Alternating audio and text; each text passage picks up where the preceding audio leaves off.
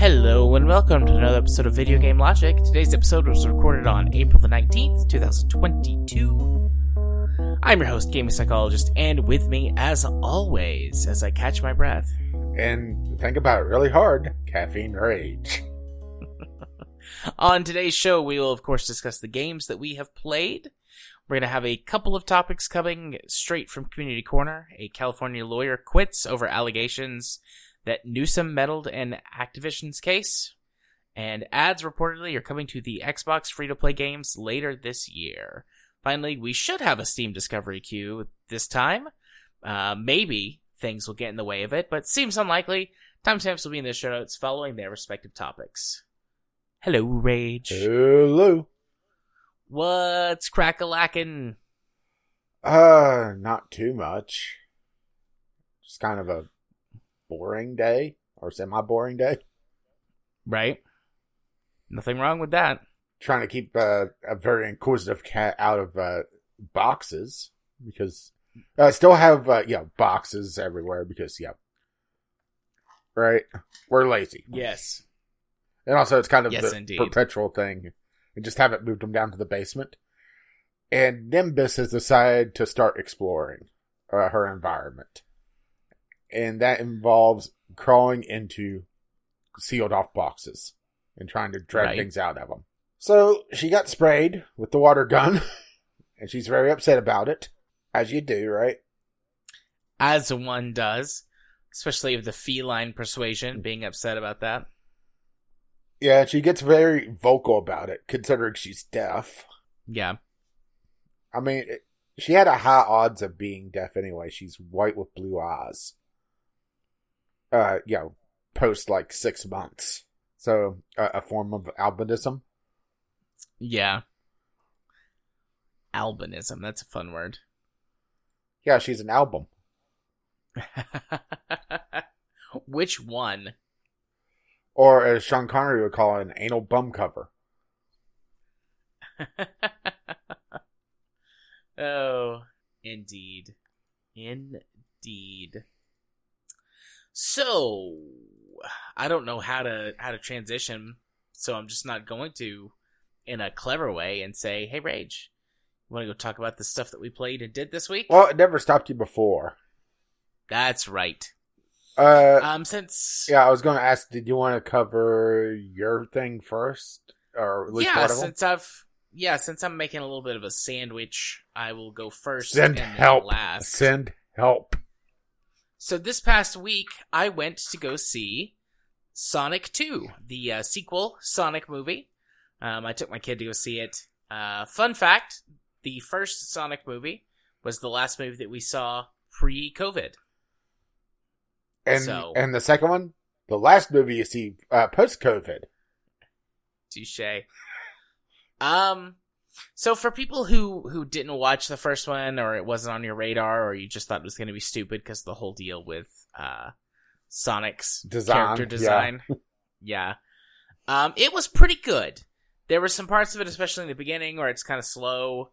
Um, but once it ramps up and it gets going, it's a good movie. Fun. I mean, it's like you know we're talking like a B minus kind of movie, but that's a lot of fun to take a kid to, or if you just want to go turn your brain off for a couple hours and kick back. Yeah, I believe The- the first- I believe the phrase I keep using for it is better than it has any right to be, Yeah, absolutely. and also pure like mid '90s Jim Carrey.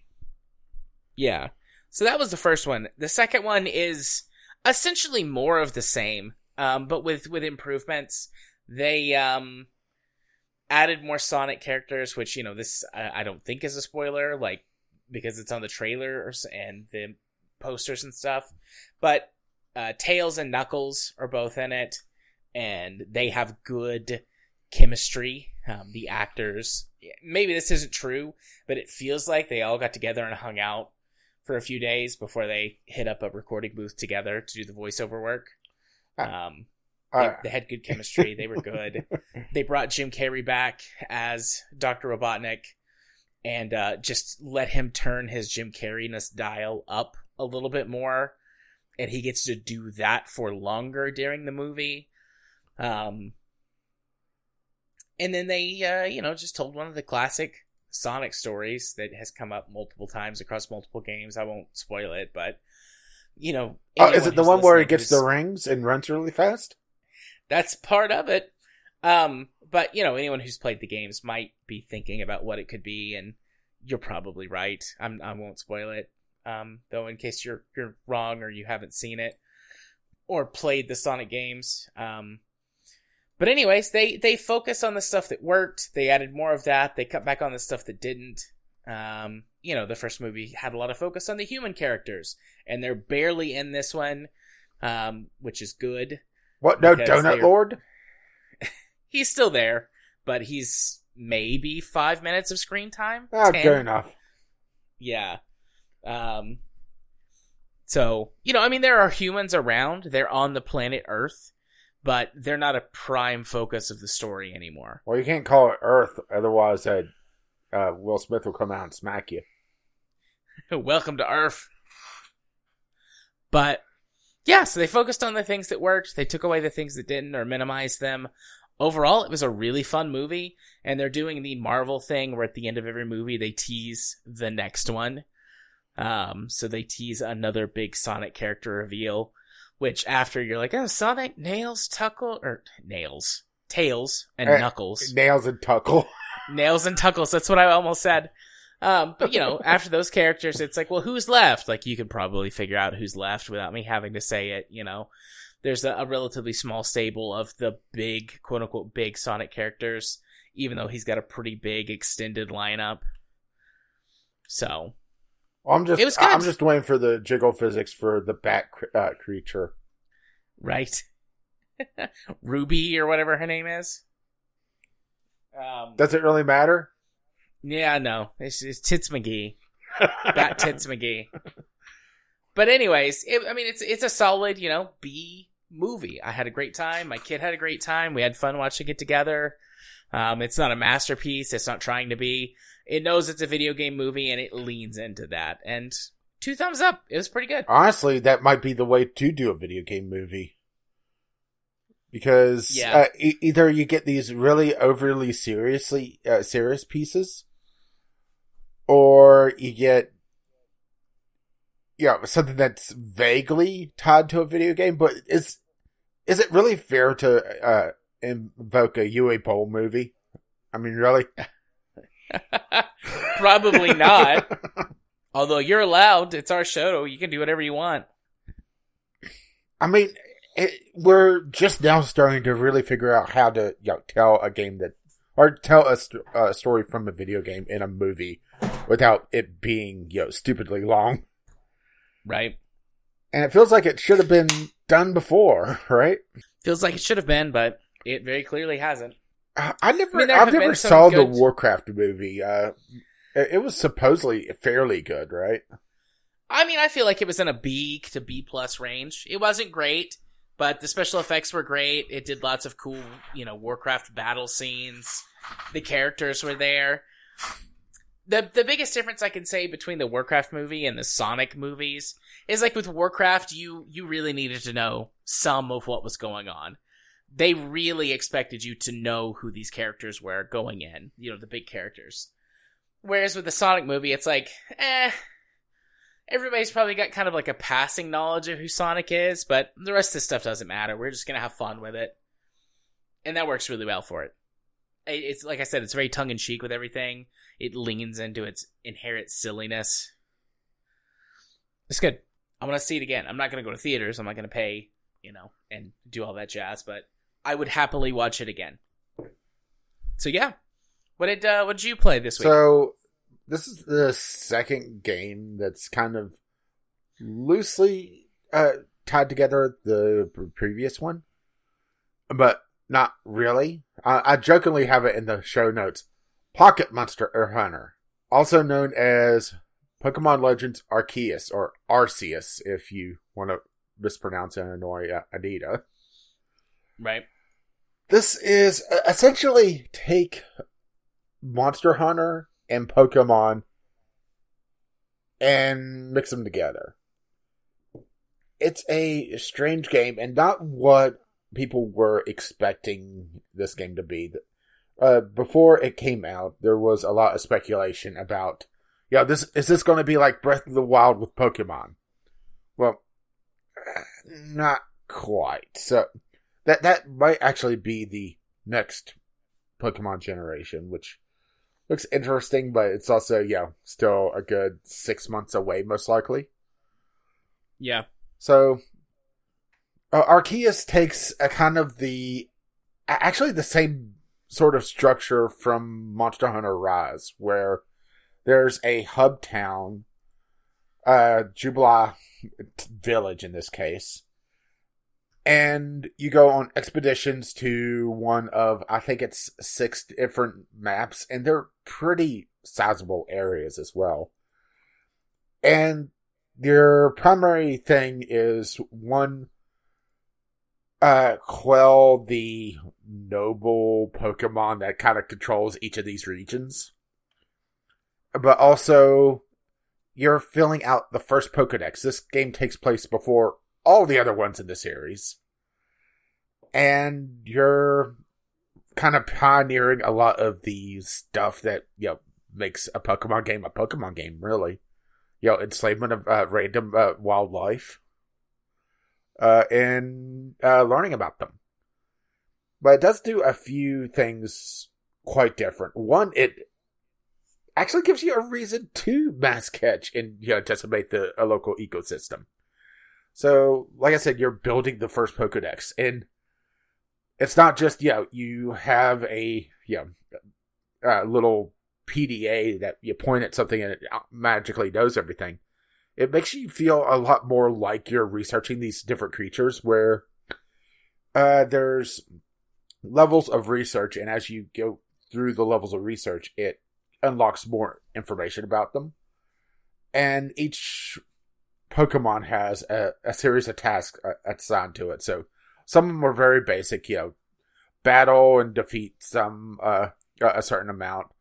Uh, uh, catch uh, a certain amount, or catch a certain amount of a certain size, that sort of thing. But then they start getting a little bit more in depth.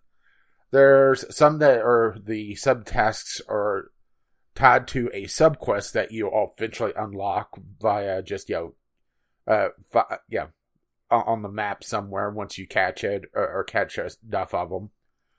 Uh, feeding them uh the their preferred foods.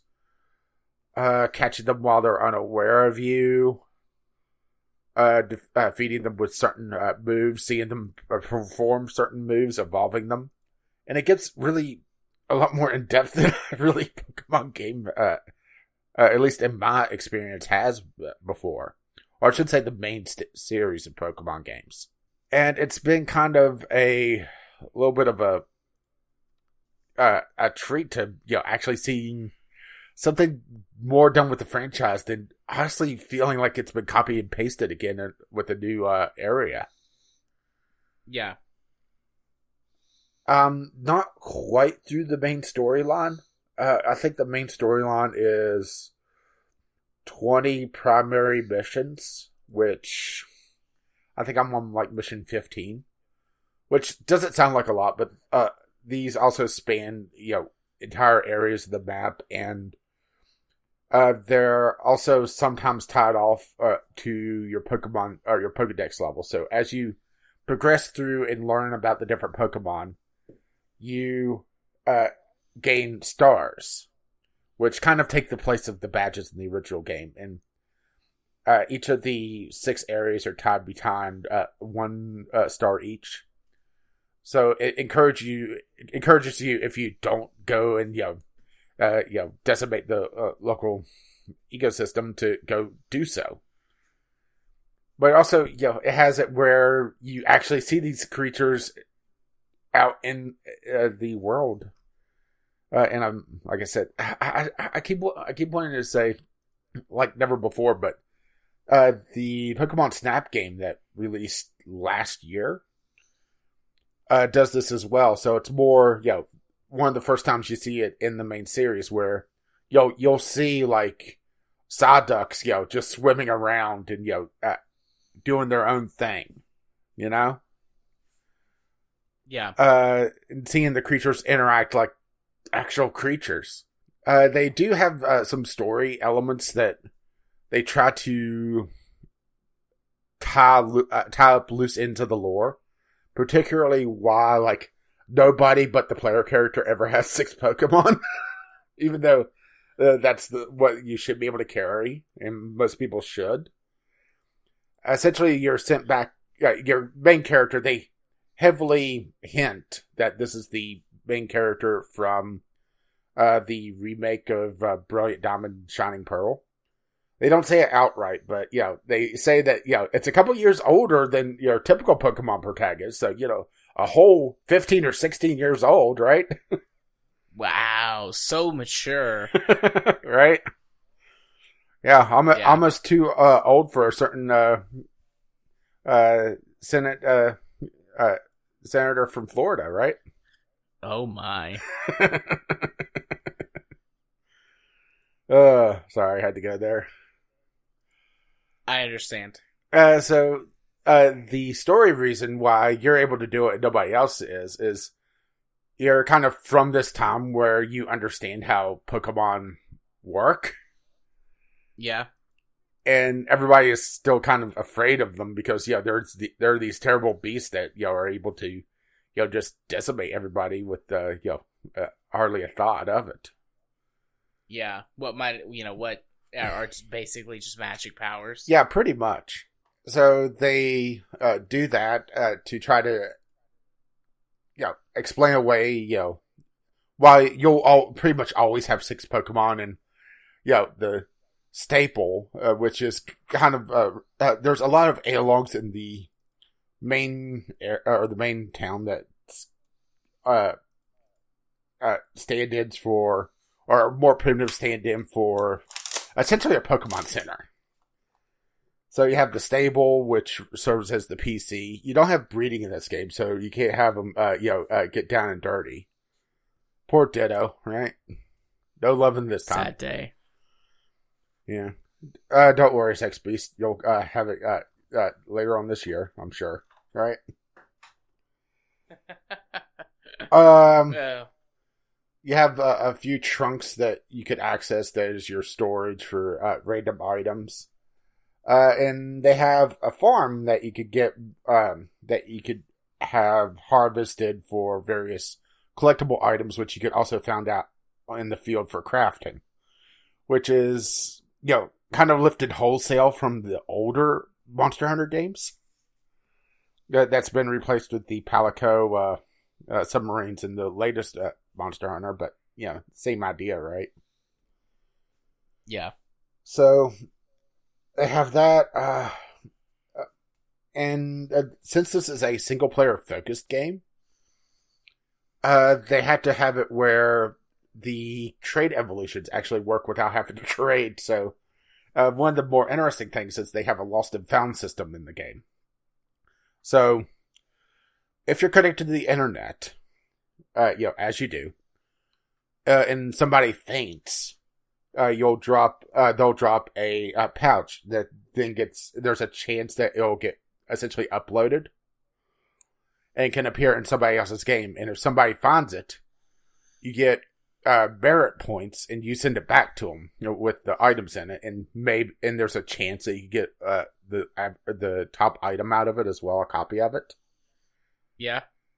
and you could get merit points for that and uh, it racks up pretty quickly. There's usually like three or four per map and they reset pretty quickly as well. Uh, uh, you get merit points that gives you the evolution items different evolution stones from the original pokemon games uh, and some of the trade items that just in this case you basically hand to the pokemon and they evolve. Uh, uh, to make it really a s the first time in the main series a truly single player experience. There is an option to trade uh, remotely, but it's not a requirement, which is an interesting change of pace and something that's yeah definitely not being held on to the for the next generation because they've already announced a split uh yeah release again right Yeah. but it is nice so you don't have to try to coordinate and they also made it they also changed a few things about evolution as well where it's not instantaneous on at level up instead whatever this the parameters are met be it level or friendship or whatever it's then immediately available which is a nice uh, alteration to the system because some Pokemon can have it where it'll happen in the middle of a level. And you can do it at will at that point. Uh, this is in particular for like ones that are based on friendship. So you know you have uh, uh, especially like the baby Pokemon, uh, like the small version of Snorlax, the Munchlax it evolves based on friendship. So if you have it with you enough, it'll eventually evolve. But it can happen at any point now instead of just, oh, it leveled up. Okay, now it can finally evolve, right? Yeah. And same with, like I said, the evolution items that would normally, you know, you hand them to a Pokemon and you trade them while they're held. Well, there's no held items in this game, so instead it's just, you know, used as essentially an evolution stone. Uh, and they also changed the move system, which is really interesting and something I hope they keep. So, they still have it where in battle, a Pokemon has four moves that they can use. But instead of having it where you swap them out wholesale, uh, as a Pokemon levels up, they'll have more moves added essentially to their memory that then you could swap in uh, uh, with the other uh, with the four battle moves outside of battle. So as a po- right. as a Pokemon levels up, or if you take it to the trainer, there's no uh, technical machines or hidden machines in this, so no items that teach moves directly. Uh, you could have it where you could learn very niche moves and be able to swap them out uh, in the field and be able to make use of you know some more situational uh, uh, uh, moves that you normally wouldn't have. I, I just found it an interesting change, and I, I hope it's something they, they keep. I really do. Yeah, I do too. Uh, I'm trying to think if there's any other. Oh, the oh the other big change to the battle system. Uh, well, one, uh, the battles take place in the game world, which can sometimes lead to some hilarity. yeah, like two Pokemon battling and there's a tree right in the middle between them, right? yeah. Or if the, it's a non-flying type or non-water type and you're battling on water, they have like a little floaty that they're standing on, right? Yeah. Which is cute. Uh, but they also made it where if you encounter a shining Pokemon in the wild, uh, you'll be able to see it without actually engaging battle with it. So short of Pokemon Go, it's probably the best way to find shiny Pokemon, which is essentially a palette swap or uh, or a color change to a Pokemon. Uh, I found a couple uh, just you know going around. Uh, you'll see like a sparkle on the ground uh, around them if you're flying over or running past. Uh, I found well, there's the one that's pretty much a guaranteed one, which is a Ponyta that has blue flames instead of orange. And then there's a, a couple others that I found that were just random.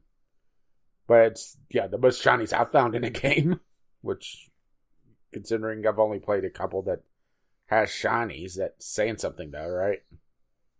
Yeah. Uh, but beyond that, they also made it where, well, you've played Final Fantasy X, right? Indeed. Okay, you know how they have the uh the character movement list on the uh, right hand side where you'll see uh, the character uh, that's going to be able to move next. They've yes. introduced that into Pokemon. And all well, and once a move, uh, once a Pokemon masters a move, they could uh, have different styles of move as well. So, a Pokemon that is able to move very fast could actually attack more often instead of just going first in a turn. and on top of that, you could uh, do a agile or strong style of a move to make it move even uh, the move uh, go even faster, but at the cost of more power points and potentially less damage if you're going for an agile move versus a strong move, which is also more power points but it hits harder. But you can also yeah. see how that changes the move order in on the right hand side. But it brings a lot more strategy to a uh, closer battles, which sometimes happens. uh, they do have experience share, which makes it so that you know it's very easy to get over leveled. But there are some of the stronger battles in the game could still run very close, and especially if you have a type disadvantage. Uh, like running across an alpha Pokemon, which is essentially a, a, like a mini boss that runs around uh, the open world, or oh, I shouldn't say open world, the the map uh, areas. They're essentially larger versions of the normal types with uh, ele- elevated stats until you catch them, of course, then they lose that. Uh, but it makes it so that they'll not only have a level advantage over other Pokemon in the area, but they'll also have it where they're a lot stronger. So, uh, it makes it so like a, if one's a level 60, it might be the equivalent of like a level 70. I'm not sure if that's exactly how far it goes, but uh, close enough, right? and it makes it a, a lot more difficult and uh, brings a lot more strategy into the game, which you know is nice. Yeah, uh, playing Brilliant Diamond. Honestly, I didn't really hit a snag until I got to the Elite Four, which is you know end game, extreme end game actually. So having it where I actually have to sit and think about how to battle It's a nice change of pace for a Pokemon game. Yeah. Ah, uh, trying to think of what else. Um, uh, there is a somewhat focus on stealth in this game. It's not heavy most of the time. Uh, the different Pokemon, they'll uh, react different ways. They might just completely ignore you and be oblivious to you, or just, you know, not give a fuck. Uh, there's ones that run if they spot you, like the teleporting little bitch that is Abra. And then there's ones that attack.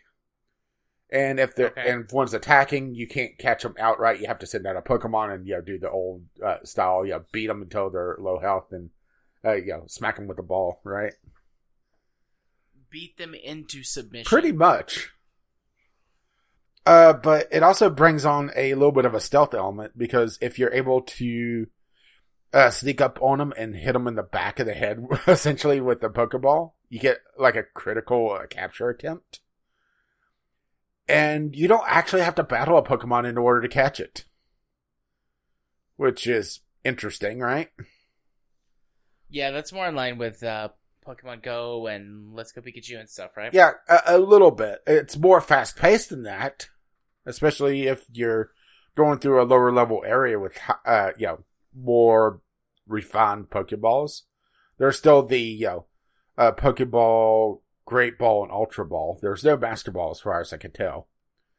But yeah, h- hitting something uh, with the critical capture uh, by surprise, especially if it's eating, is close to a guaranteed capture if it's uh, you know significantly lower level than you. So uh, it, it it's kind of weird. It's one. It's a reversal of uh, pretty much every other of the main series Pokemon games, where going to the grass makes it more likely that you're going to catch a Pokemon instead of just having to battle it. Right. Because you could crouch down in the grass and sneak up on something.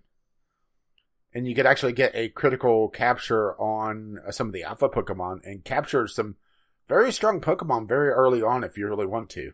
Yeah. Uh, but they might not listen to you. That's where the star system comes in, where uh, the replacement of badges. Uh, just looking at my kind of show notes. Uh, uh, they do have uh multi Pokemon battling, but for some reason they chose to have it be uh, a disadvantage on the player. So there'll actually be story times or story beats where you'll be two or three on one fighting uh, enemies. Thankfully, usually you're over leveled at this point. But it's you know kind of funny just you know seeing everybody gang up on you when they have one Pokemon each, right? Yeah. Uh, but yeah, I think that's pretty much it without really going into like story spoilers. I mean, well, more so. But I haven't completed the story, so I don't want to go into that just yet anyway. It, Okay. it, it, it's an interesting change of pace on it. It's not what I expected. Uh, because, well, one, I wasn't sure what to expect. Uh, everybody was going crazy. Oh, this is going to be Breath of the Wild of Pokemon. Right? Like I said before, and not quite, but it's also, you know, a nice change of pace. And makes it so that, you know, trying to really catch them all is, feels more like the research and discovery that it should have been, you know, 20 years ago, right? Yeah. I have heard that from almost everyone that I've listened to talk about this game. That, that it feels like the discovery that it should have been, uh, ages ago. yes. And also has a Pokemon professor that's actually proactive and not just sitting in the, uh, the lab and banging your mother. Absolutely. Because let's let's be honest, Ash Ketchum's mom is either getting fucked by Professor Oak or Mr. Mime. There's no ways about it. Why not both? Please, he, uh, At the same time. please. Uh, he's a professional. He wouldn't do that, or at least what not without uh, uh, taking off his lab coat. Of course. As a matter of fact, I have a uh, Mr. Mime in my uh, uh, stable called Ash's stepdad. Uh, yes, the uh, tradition of uh, naming uh, Pokemon vaguely uh, rude things continues on, right? Absolutely. And it will until the heat death of the universe. um, all right.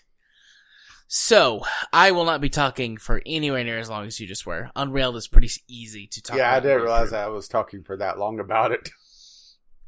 But So this has also been something I've been playing for ages, or, or I should say a few weeks on and off. Yeah. So Unrailed is a multiplayer um cooperative game that is a roguelite. Um tr- you're trying to work together as a team to clear a path moving from the left side of the screen to the right side of the screen, eventually running into a station somewhere. Um where that your your train like once it stops once it starts moving, it doesn't stop until it crashes or gets to the next train station. And so that's what you're you're doing. You're working on um, every time the screen changes. You're working on a safe path for your train to get it to um, one of the designated quote unquote uh, stations. Um, and there are obstacles along the way. Uh, there might be woods in the way. There might be rocks in the way. There's enemies on the map. There are random creatures that block the way. There could be water. And you have to, you and your team have to work to circumvent these issues to the best of your, your ability. Um, it's got a cute art style, like a very cute sort of blocky, Minecrafty, voxely art style. Um, it's really easy to pick up and understand. Very difficult to master. I have been playing it off and on with King since before, like right before we moved. Um, we have a good time with it. It's it's got uh, local co-op and online um, co-op, and I have played it, you know, local co-op with with my kid, and um, we have had a blast. So you start out with some very basic tools like a pickaxe and a uh, an axe, like a you know wood cutting axe, and you just kind of have to figure it out with only some very basic instructions of like go go to the right, just go to the right, man. Um, and every time you successfully complete a screen, you um, are pulled in and you get rewarded, um, which you can use these rewards to get better upgrades for your train.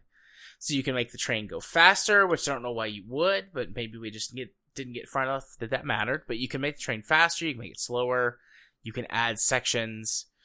um, to it that do things. Like, for example, there's a section that um, lets you put in wood and sort of burn wood in order to have it build you uh, special parts, or in order to have it um, uh, like light light up when it gets dark. So there's a simple uh, like a simple day night cycle, and your characters have like lights around them, but then you can't see any farther. Um, and there are there's a train, a couple of train car upgrades focused on this. Like one of them is just like a giant candle that burns brightly. Um, well, a giant uh thing. I I say candle, but the candle is is wrong. You have to put wood and stuff in it. So I guess it's technically a furnace. The other one is um, well, another one of them is uh, uh, build. What is it you can build? Like as as you progress through the levels, like generally speaking, even though they're procedurally generated, they get sort of bigger and more in depth. Um, I can't remember. Oh well, that's okay. Uh, it's it's been probably a couple weeks since the last time I played this, so. But we, I mean, we've had a lot of fun with it. There's secrets that you could find that are mostly about just like unlocking more stuff. Um, but it's a very fun, very wholesome game that starts out because you know because of course as as the train progresses it gets faster. So the first two, maybe even three screens, me and me and my kid are like, yeah, we got this. That's cool. And then later Uh, on, it's like- you're grounded. You failed me. You Yeah, are no longer cool. my son. You want to get a slushy while we wait, and then later on it's like, oh my god, why did you pick that up? No, put it down. Go pick up the bucket. No, no, put it back Go where you got it. We have to put up the fire. No, it's too late. We have to uncouple the caboose from the train. It's on fire. Ah, like, you know, yelling, but in a good. Basically, it's way. the uh, Transcontinental Railroad meets uh, Overcooked. Yeah, pretty much. And it's a fun game. Um, you know, it's what is it? Right now it's it's 20 about 25 bucks on Steam. It's on a very slight sale. Um, I got it for I don't see a sale on it. mm, uh oh wait, that's the bundle. I'm sorry. Buy Unrailed supporter bundle. 8% off. Yeah, that's just the my bundle. mistake. So it's so it's 20 bucks for the base game. I was looking at the wrong one. That's my bad. 20 bucks for the base game. I think I paid 10 for it or something like that. It does look like there's a dialectic uh, multiplayer bundle that's on sale, but that's you know just shy of fifty bucks. Uh, well, for my complete the package. Yeah. But yeah, it's good. We have we ha- we have had fun playing it. We will have fun probably when we come back to it and play it. I don't know if there is a win condition. I doubt it. Usually these games don't have them, but the only winning Who knows? move is not to play. right, touche. But yeah, all right. That's uh, that's it for me. See, much, much, much shorter. The game is again, the game is skill based, so it's easy to learn and then really difficult to master. So, yeah. Are you ready to move on to our news topics? I, I think so. I was uh, trying to read some of the uh, of the second one, but I'm ready for the first. yeah. So our first news topic of the night, and both of these are community corner suggestions and the submissions. Yeah, it was a slow news week otherwise. Yeah. But so the first one, California lawyer quits over allegations that Newsom, that's that should should be Governor Newsom, meddled in the Activision case. Um, the I, I was having a look at this before we recorded. The very short version of this is that he, the the governor started to micromanage this case, um, in a way that was starting to make it unsustainable and feel like harassment. Like he was demanding to know legal proceedings and filings days before they happened. Um, you know, was not doing Basically, trying to make himself to- uh, better off with it. Yeah, and also he was, you know, reaching out trying to make friends. Um, it it seems like uh, allegedly trying to make friends in the industry, and is being accused of sort of pandering to them in order to get some kind of kickback or for future support. Um, but in in in the uh, article, um, in there somewhere, it cites that uh, the lawyer in question was saying that the governor was making it impossible for them to do or for her to do her job and that she hopes that this, you know, sort of gesture draws the attention to it that it needs to get him to stop. That at best he was interfering, and at worst he was actively and openly courting corporate interests. So, Oh, just uh, politicians do what politicians do, right? As yep, as shitty as the entire system is, it's not unexpected, right? yeah. Politicians got a politician. Jerks. I mean, I'm not But- sure if there's a ton for us to comment on here because it's one of these things that it's shit, right? Yeah. I'm just I'm scrolling up and down looking, you know, just looking for anything that I might have missed, but I mean really like that's that's it. I covered it. The governor sticking his nose where he really shouldn't, micromanaging his people when he really shouldn't, Boy, this uh, this feels it- a lot like my cover. right? And doing it in such a way so that um Ju- Just replace uh, game industry with coal. yeah. Uh, uh, So- so you know something with no future, right? Yep. And, and I So, yeah, and I will say that yeah, it doesn't matter which political party a politician's on. If they have a corporate interest and want to pander, they will you know, do it. It's just his political party is less likely to you know kind of sit back and let it happen, right? It's not it's not become the uh the modus uh, operandi just yet. No, not yet, but I'm not saying that it, uh, won't though. That's the scary thing, huh? Yeah. So yeah, that's that's that for that news topic, I guess. Yeah. What if which one are you taking over? Uh, well, uh, speaking of corporate interests, ads reportedly are coming to the Xbox free to play games later this year. So this is one that I've mentioned that makes sense in some areas in, in some genres. Yeah. but I'm still not sure how I feel about this. So the idea of this is that uh Xbox Series X and Series S and oh I, I still fucking hate those uh, uh names. Uh, can, can you make them uh, less ambiguous? Uh, can, can you get Nintendo on the phone to get a worse name, please? Right? Yeah. Uh, the Xbox next gen consoles, the they're free to play games. Uh, they're working on having ad support in them, uh, but they've already come out and said that it, they're looking at uh essentially billboards uh, in game, which Right. is less egregious than what I immediately thought of. You know, like sponsored skins, uh, splash screens, you know, that sort of thing but it's never just stops at one thing, and that's what really scares me about you know, going here, right? Where we talk about, well, it wouldn't be so bad if, like in um, Burnout Paradise, there was billboards that you could crash through that was sponsored, or the other one that I remember somewhat egregiously uh, for in-game world was actually Alan Wake, the original Alan Wake. Remember the Verizon billboards? Where they're, Yes, where they're, yes, where, where they're nothing like a Verizon billboard. It's just a plastered ad that looks like it just sticks out like a sore thumb. Never mind the fact that you're using Energizer batteries the entire time, right? Yeah. I think it was, or was it Duracells? No, I. Oh, I don't remember. Oh damn! I just know that they're they're shit batteries in game world, right? Right. Uh, now, now, now I need to go check. No, they're energizers. Uh, remember, the energizers like last for a whole of thirty seconds, right? They just keep going and going and going and going till they stop. Which that's kind of the downside of a uh, of a product placement, huh? And why you know you see so many of these uh, car games that have licensed cars that take absolutely no damage, right?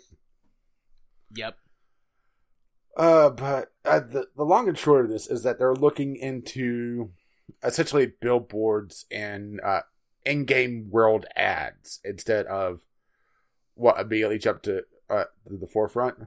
But will it really stop there? Really? Right? Probably not.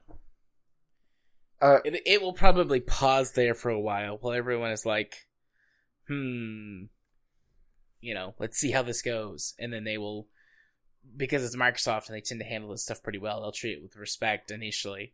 But then eventually the floodgates of shit will, will open up. Yeah, uh, the article, uh, at least the TechRaptor one, uh, brings up uh, that uh, uh, uh, Evil Arts attempted this uh, in Battlefield 2142, and Quake Live also had uh, something about uh, something similar to that, but it wasn't enough to support the game's operating and development costs. So, with uh, it being a free to play game maybe it's going to supplement uh, the minnows, uh, uh, like the whales do now. Yeah. But it's just, I, I, I'm hesitant. I mean, Microsoft has been less evil, but right, Yeah, I mean, as far as they go, Microsoft is a pretty, air, you know, air quotes, pretty good corporation as far as they go, but they still suck. Mhm. They're still terrible. I mean, they haven't The wanted to comment on what they're going to do with Bobby Kotex yet. And yes, I Yep. uh, purposely called him that. Kick him out of an airplane. let let them see how that golden parachute really works. Yeah. allegedly. Oh, so uh, do you have any thoughts on uh, this? Uh, uh, they they haven't really said a lot of information about what they're going to use it on, or uh, what games they have. Uh, the the main thing is that they said that they're not planning on using it in their premium games, and I'm Yeah. and, and I just have that kind of sarcasm quote. They haven't uh, had no plans of put in their premium games yet. Yet. Yeah. I mean, I think my sentiments are exactly the same as yours. Um, you know, it's if one of these companies is going to do something like this, Microsoft might be one of the better ones because they're not as bad, but they're certainly not good. It is just primed for abuse, or even you know, if it, we don't don't go so far as to call it abuse, at least overuse. Um, and even if Microsoft has all the best intentions in the world, things will go wrong or astray as it gets used more and more. Or another company. That's the other thing. You know, if it works for Microsoft, another company will jump in and make it worse. And That's true. And kind of that. I hate using the slippery, slippery slope, but right. Uh, we've seen it too often. I was gonna say I don't think the slope is so slippery. I think it has stairs, and you know these the the corporate executives just walk down them. Mm-hmm. Uh, fair enough, actually. I mean, I think the slippery slope fallacy applies to something that you have no evidence for it happening, whereas we have a ton of evidence in history that more I'll often just look at than the not, microtransactions in general, right? yeah, more often than not, developers take you know the worst possible route. Or, or publishers. Yeah, Uh, usually I don't think it's the developers unless it's you know in uh, in house, right? fair enough. Developers, publishers, you know, sort of the last, you know, the last stop before Um, you know my th- it's on sale. my thoughts are wondering just uh, you know what games. I mean, are we talking like you know, is the next Halo game gonna you know is it uh, Bl- uh Blood Gulch gonna have a giant billboard in the middle of it? Eventually, I bet so. but initially, you know, we're gonna be looking at free to play titles. You know, kind of like Yeah. talked about free to play stuff, or I mean, I, their sort of demo experience will have ads in it. I mean, I, I've talked about you know sports games being the one spot where you know it feels weird to not have the advertising because you look at a football game and it's like, uh, you know, a, a, a late night infomercial, uh, uh, interrupted by a football game, Right? uh, and then even then it's, you know, uh, this replay brought to you by you know, uh, Bud Light. By Doritos. No, no, no, that no, that's the uh, uh that's the two minute warning, right? Yeah. It, there's just certain uh, areas in culture that is so inundated with ads that encountering them without ads, it feels weird. And I think sports, particularly uh, at least American football, or at least that's the sport that I've encountered the most. It, yeah. It's just so lousy and maggoty with ads that it's just weird to see a football game that's not covered in ads as well. But you do realize that if they do start putting them in a premium game like Madden, and yes, I know Microsoft is not connected to Madden, but hear me out here. Uh, it's still going to cost you seventy bucks, right? Right. Yeah. Absolutely. I mean, hell, they they didn't bring down the price when they started putting in microtransactions. Why would they do it with ads, right? Nope. It was never about bringing the price down. It was just about lying and looking good. But that's a story for another day. It's a tale as old as time. Ugh. Game industry and lies. Thank you, Doctor Horrible. Right. Anyways, um, yeah, I reckon that's it. Um, yeah, Um, it was two very short topics. Unless you wanted to talk about the play date, Ugh. right? I mean, I still maintain that it's cute and quirky, but not worth what they're asking for it. If it was, if it was half the price, Yeah, maybe. But yeah, uh, before we before we doobly do, tell them where that they can get in touch with us or add to the show. you do so by emailing us vglpodcast at gmail.com, by uh, shooting us a tweet, VGL Podcast on the Twitter, or drop by the Discord, which you can find a link to that over at vglpodcast.podbean.com. Alrighty. Yeah, I'm just trying to find. Well, I I was trying to find who actually makes the play date because uh, there we are, Panic Incorporated. Because I, I I seem to remember them being mentioned that they made some very gimmicky hardware, but I didn't uh, look into it. So that's going to be uh, my project as I wind down. So uh, doobly Right. do, yeah, doobly do on over to a discovery queue. and as per usual, how about some Lumencraft? Sure. So top down uh roguelike shooter with uh drilling and mining and explosions. Yeah. Th- This looks like it's a game like out of the early 2000s in a good way. Early access, which yeah, well, it's also cheap, or I should say cheaper on uh, than what it you're usually seeing these days. Just shy of uh, eleven bucks with a twelve buck ask, uh, asking price, which is a little bit of a weird price. I have a feeling that's a uh, foreign developer and just yeah uh it's a round number in some currency but not for us Right.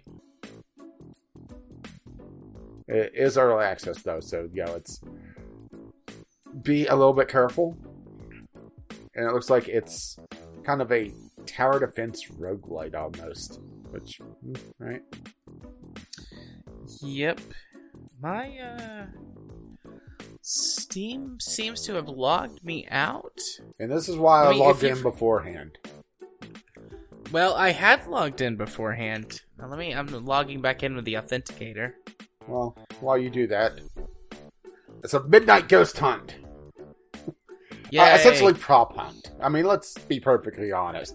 It's uh, prop hunt with uh, another skin on it, which it's a very nice looking skin from the screenshots. Yeah.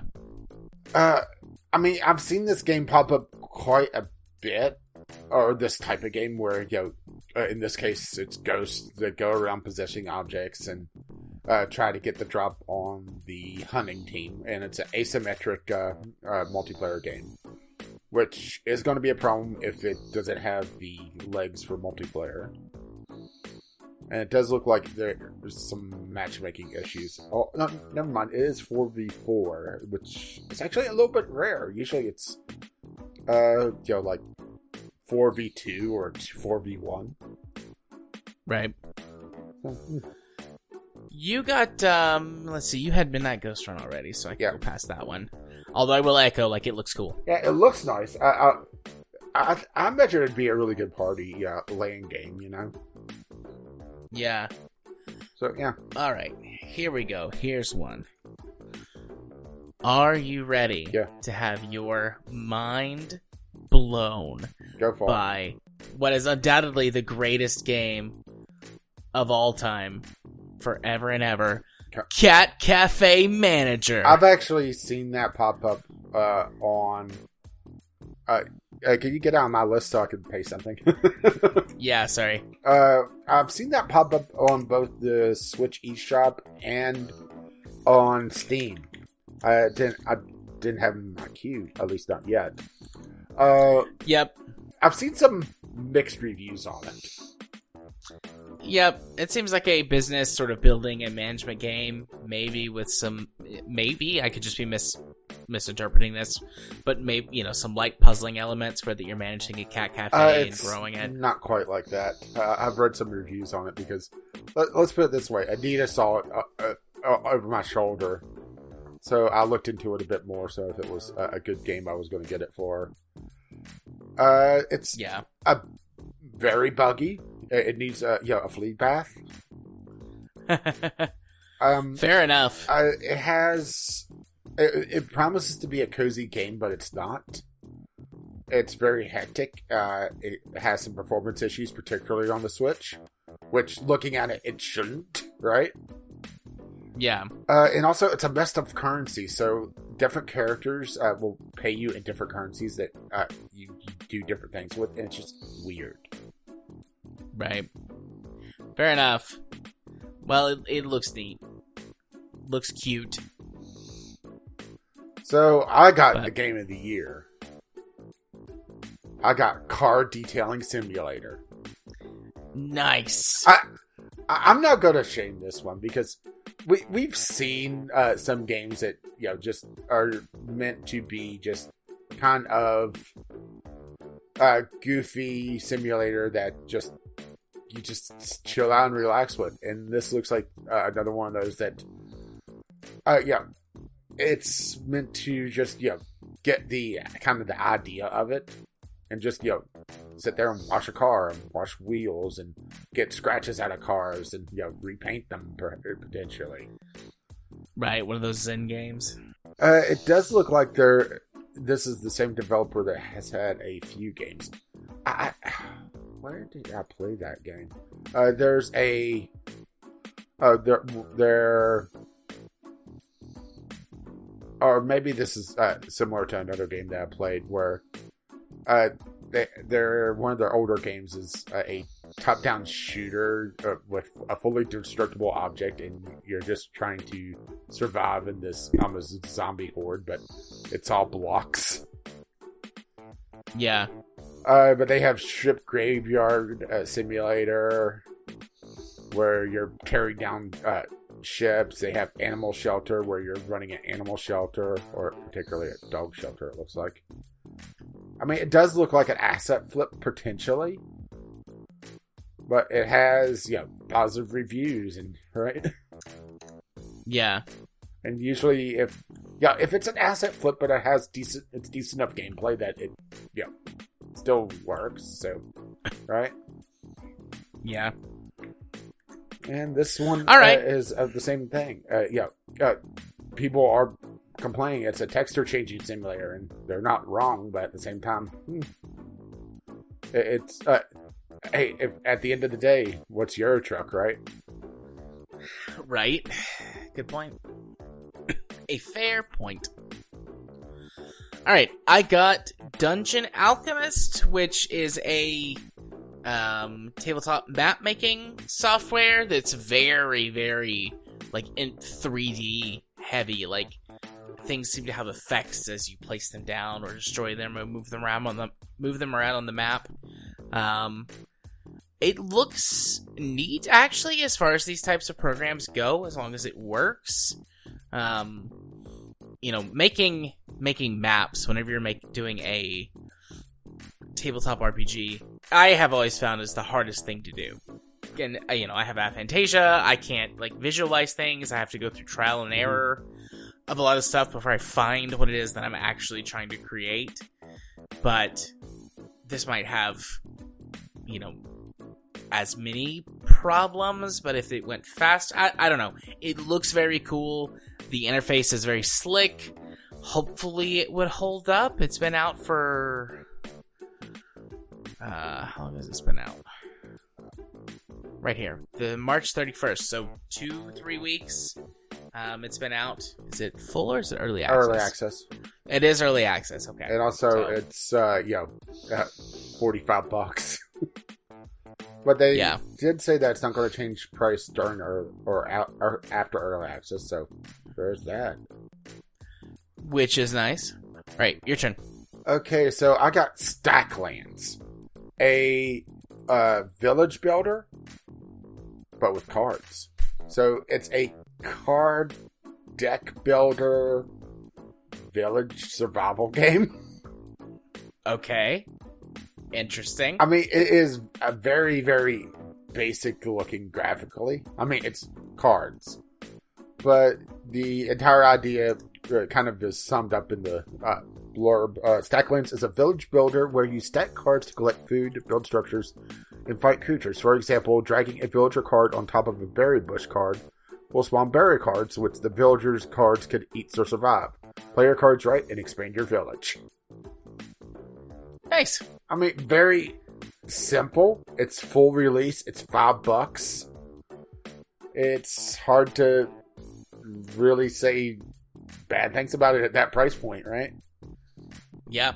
Uh, um, some of the uh, bad reviews are like, "I wish I had more automation," or you know, it wasn't as uh, cumbersome. But you know, it's a card game at the end of the day. I guess technically a deck builder, maybe, or I'm not sure the exact card genre to throw this into.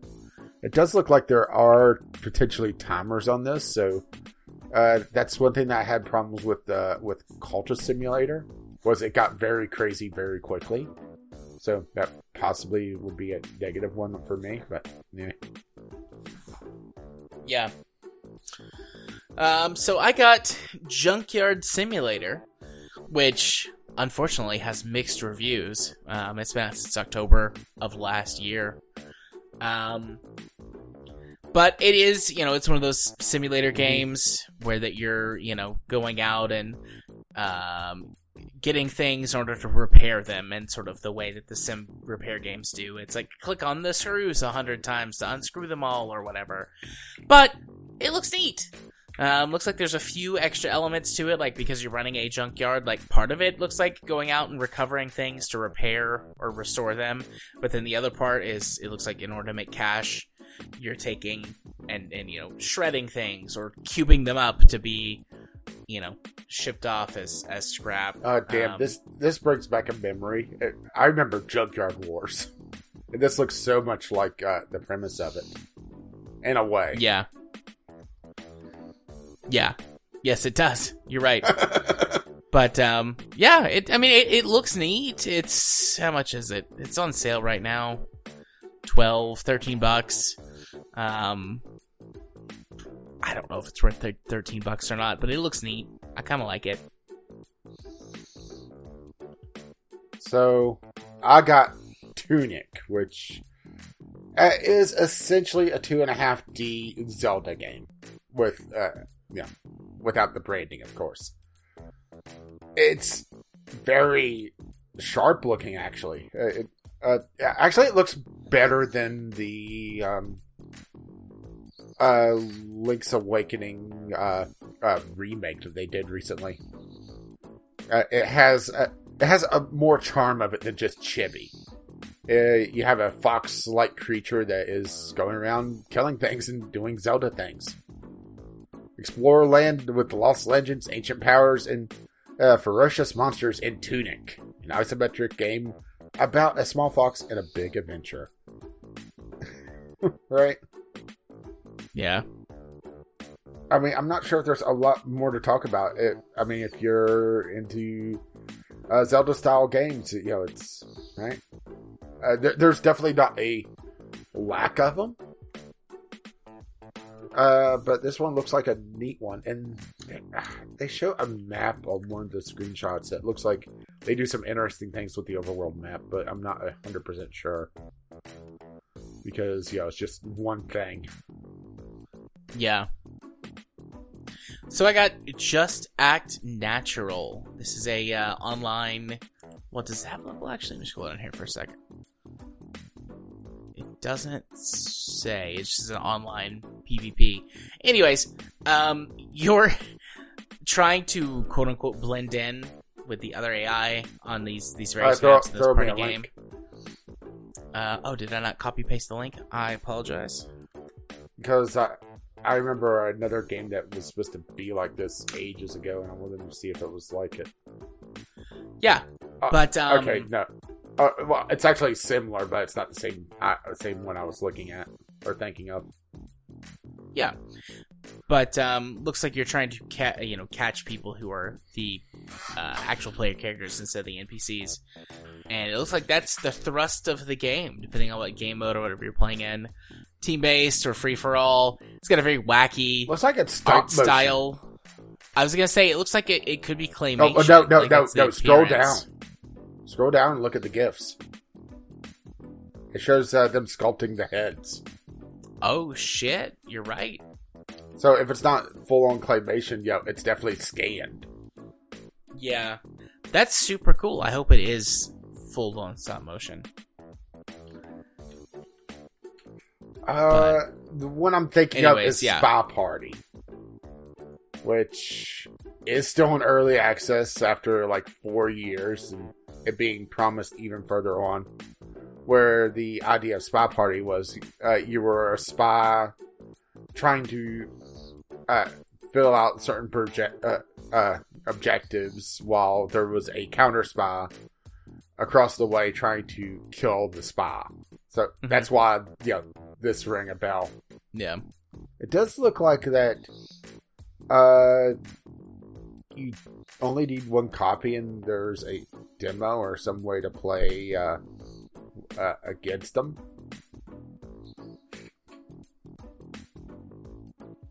Yeah. Uh, everything's handmade. It's yes, just- really everything. Everything is hand sculpted out of clay and photographically scanned into the game. So it's not full on claymation, but it, yeah, they definitely get that style down uh, pat with it, huh? All right. What else have you got? Yeah, I was just looking at at that a little bit more, and yeah, that is uh, uh, uh, free versions are able to play against the uh, premium ones. So I got Arborist, build to destroy. Essentially, take Besiege, and but instead just belt your GPU with it. Uh, this popped up on PC Master Race a, a couple months back. Uh, and it's finally out in early access where the whole idea is you're trying to destroy levels. Uh, yeah, much like Besiege, but instead it's all physics based. And with lots of explosions and flying debris and a lot more complex. Oh, and also lasers and you know, rockets and that sort of thing. Just watch the trailer for this, right? Okay. Yeah. It's just, it's basically if, uh, uh, Besiege, but if Michael Bay made it.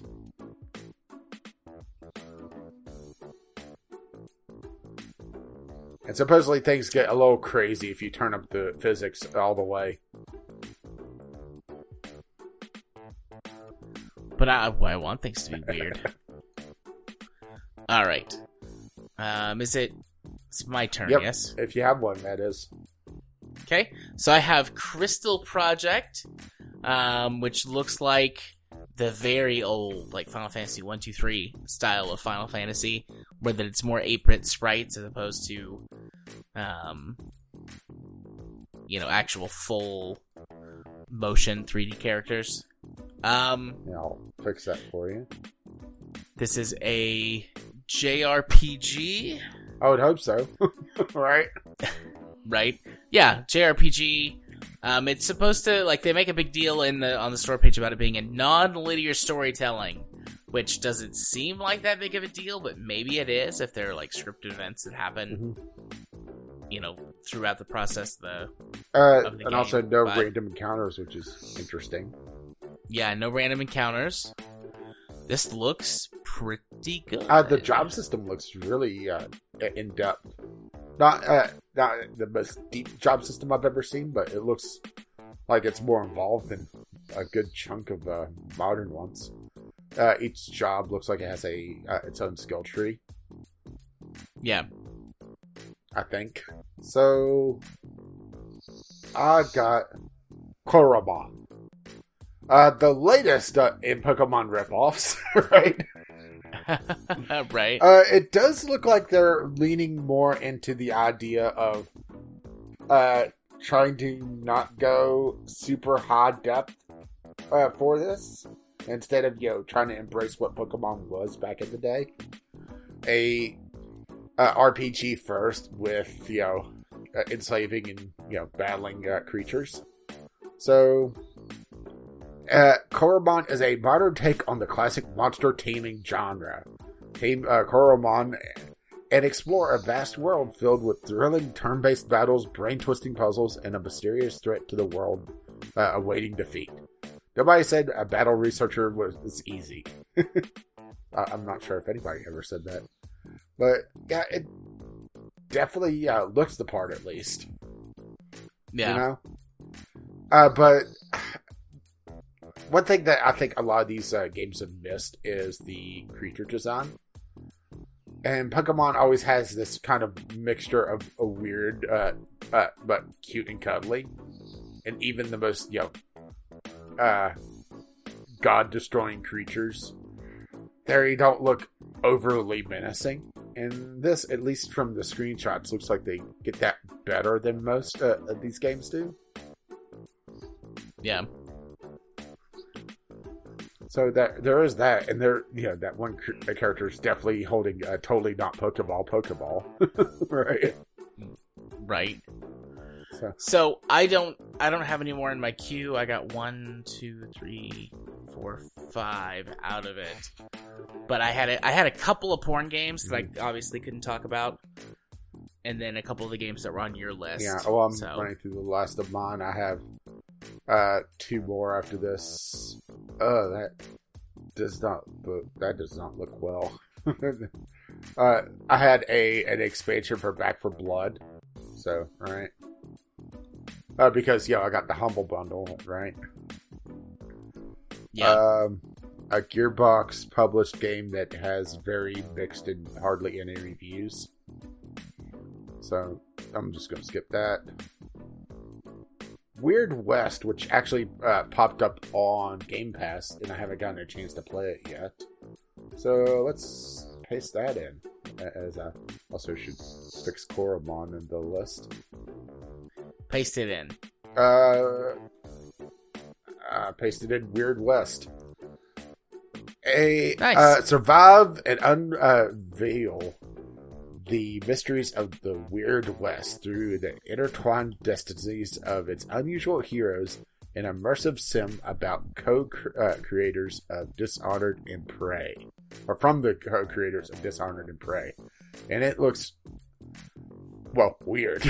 it's basically horror, uh, possibly a little bit of like uh, dark, deepest, uh, darkest dungeon, uh, only set Yeah. in the west. And it definitely does not look bad, not at all. I've had sometimes an issue with Devolver Digital it being, you know, just not for me, but they usually publish at least decent, if not good games, you know. Yeah, I may take uh, umbrage with uh, you know what they did to Shadow Warrior, but it's not. They're not terrible games. It's just they're not what I wanted out of Shadow Warrior. So, I'll, good of you to be mature enough to recognize that difference. I I feel like I should uh, do something immature now. there you go. Good job. Uh, but I, I'm probably going to try this one on Game Pass. I'm pretty sure it's coming out by the end of the month. I, I think it was in the upcoming list. So, I'll try that one out. And let's see, I got one more on my list. Let me take a quick look see. Okay. So I also need to fix my list. So, Shadows of Forbidden Gods. Take on the role of the Dark Elder God and lead your agents to bring about the apocalypse in a fantasy world. So, fantasy world apocalypse simulator? Only you're controlling gods?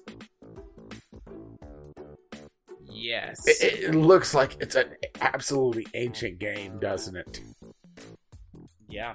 I mean, sometimes you hit these indie games that, you know, they look like they're straight out uh, like the you know, 2010s or 2000s. Uh, but Yeah. this one looks straight out like early 90s almost. Well, it says November 2021, but I'm guessing that's the date that they, like, you know, approached Steam and were like, "We're publishers, we can do this." But that, uh, but that's also the thing is that you know graphics aren't everything. Uh, Yeah, true. I, I'm going to do a quick Google search on this and see. Uh, it looks like it is a a pretty new game. It's just uh, it has a very, very, very old art style, Right. which yeah, is definitely not a bad thing. It looks like it's also about chaos theory somehow. At least, uh, according to the fluff piece from Rock Paper Shotgun, which you know they definitely don't try to you know uh, bolster uh, uh, their uh, games journalism, right? No, never. They don't ever try to do that. They don't ever try to do that ever. no journalistic entity ever tries to boost their word count. So yeah, I mean it's definitely an interesting one, and that is actually the end of my queue as well. Nice. Well, hey Rage, why don't you uh, hit him with them Well, socials? I- I've been Caffeine Rage. You can find me occasionally tweeting over at Gaming with CR, or if you wish to be my friend on Steam and have me, well, well, I wouldn't be tweeting at you there, but I'd be doing something. Uh, Caffeine Rage there. You been? I have been Jared. You can find me on Twitter at JMA4707, where that I might be, you know, you, you never know what you're going to find with me on Twitter. Well, just don't offer I you a to- Subway sandwich, right? Right? Well, I mean, you could. I would I would still eat it. I mean, I, you know, I'm not Jared Fogle, but I would still eat it. Fucking free sandwiches. Anybody wants to come offer me a free sandwich, I will take you up on it. But anyways, you can also be friends with me on Steam, or or not Steam. Like, I mean, I guess you could, but but- First, come be my friend but on, on? Discord. Right. First, come be my friend on Discord. Um, I also show up on a regular Twitch streams that are not ran by me. You can find those at twitch.tv slash runic arts. I am running a game about big stompy robots, and am playing in one where I'm an evil vampire man who eats people for fun. Also known as your real life. Very true. Or, or, or at least if, uh, yeah, uh, what you are in Sarah's mind. right. Right. I'm a Satanist who eats babies. That's me. That's what I do. Yeah, which, yo, know, is totally untrue. We wait till they're toddlers because they're more tender and there's more meat that way. Yes. Also, totally gonna join like the Church of Satan. Oh, considering some of the stuff that they've been doing in Florida. right? Yes.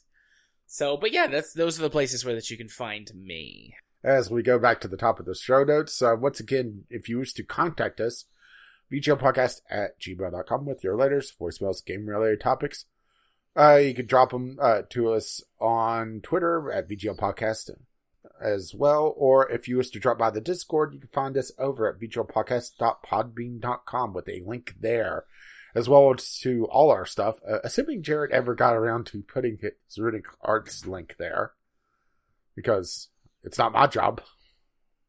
You're right. It's not your job, and I haven't done it. I'll get there. I'll get to it eventually. Maybe. Oh, oh yeah, there is till the heat death of the universe. True. Very true. Or until my own death and failure to either ascend to the next level, uh, which is joining our robot overlords in like as a robot or myself or with a consciousness transfer or something. You know, I would take a pet. I would take being a pet. You know. Absolutely, absolutely. So, uh, if you, uh, speaking of pet, there's Patreon. Huh? No. Woo! Hey, better than some of the segues you've come up with. Very true. Uh, patreon.com slash VGL podcast to help pay for, this absolute madness. And we do thank our patrons. Uh, our intro and outro music is on the ground, and our Discovery Queue music is Doobly Doo, both by Kevin MacLeod, and both can be found at incompetech.com and As always, as this lovely music starts to roll across my voice. Bye bye now. see ya.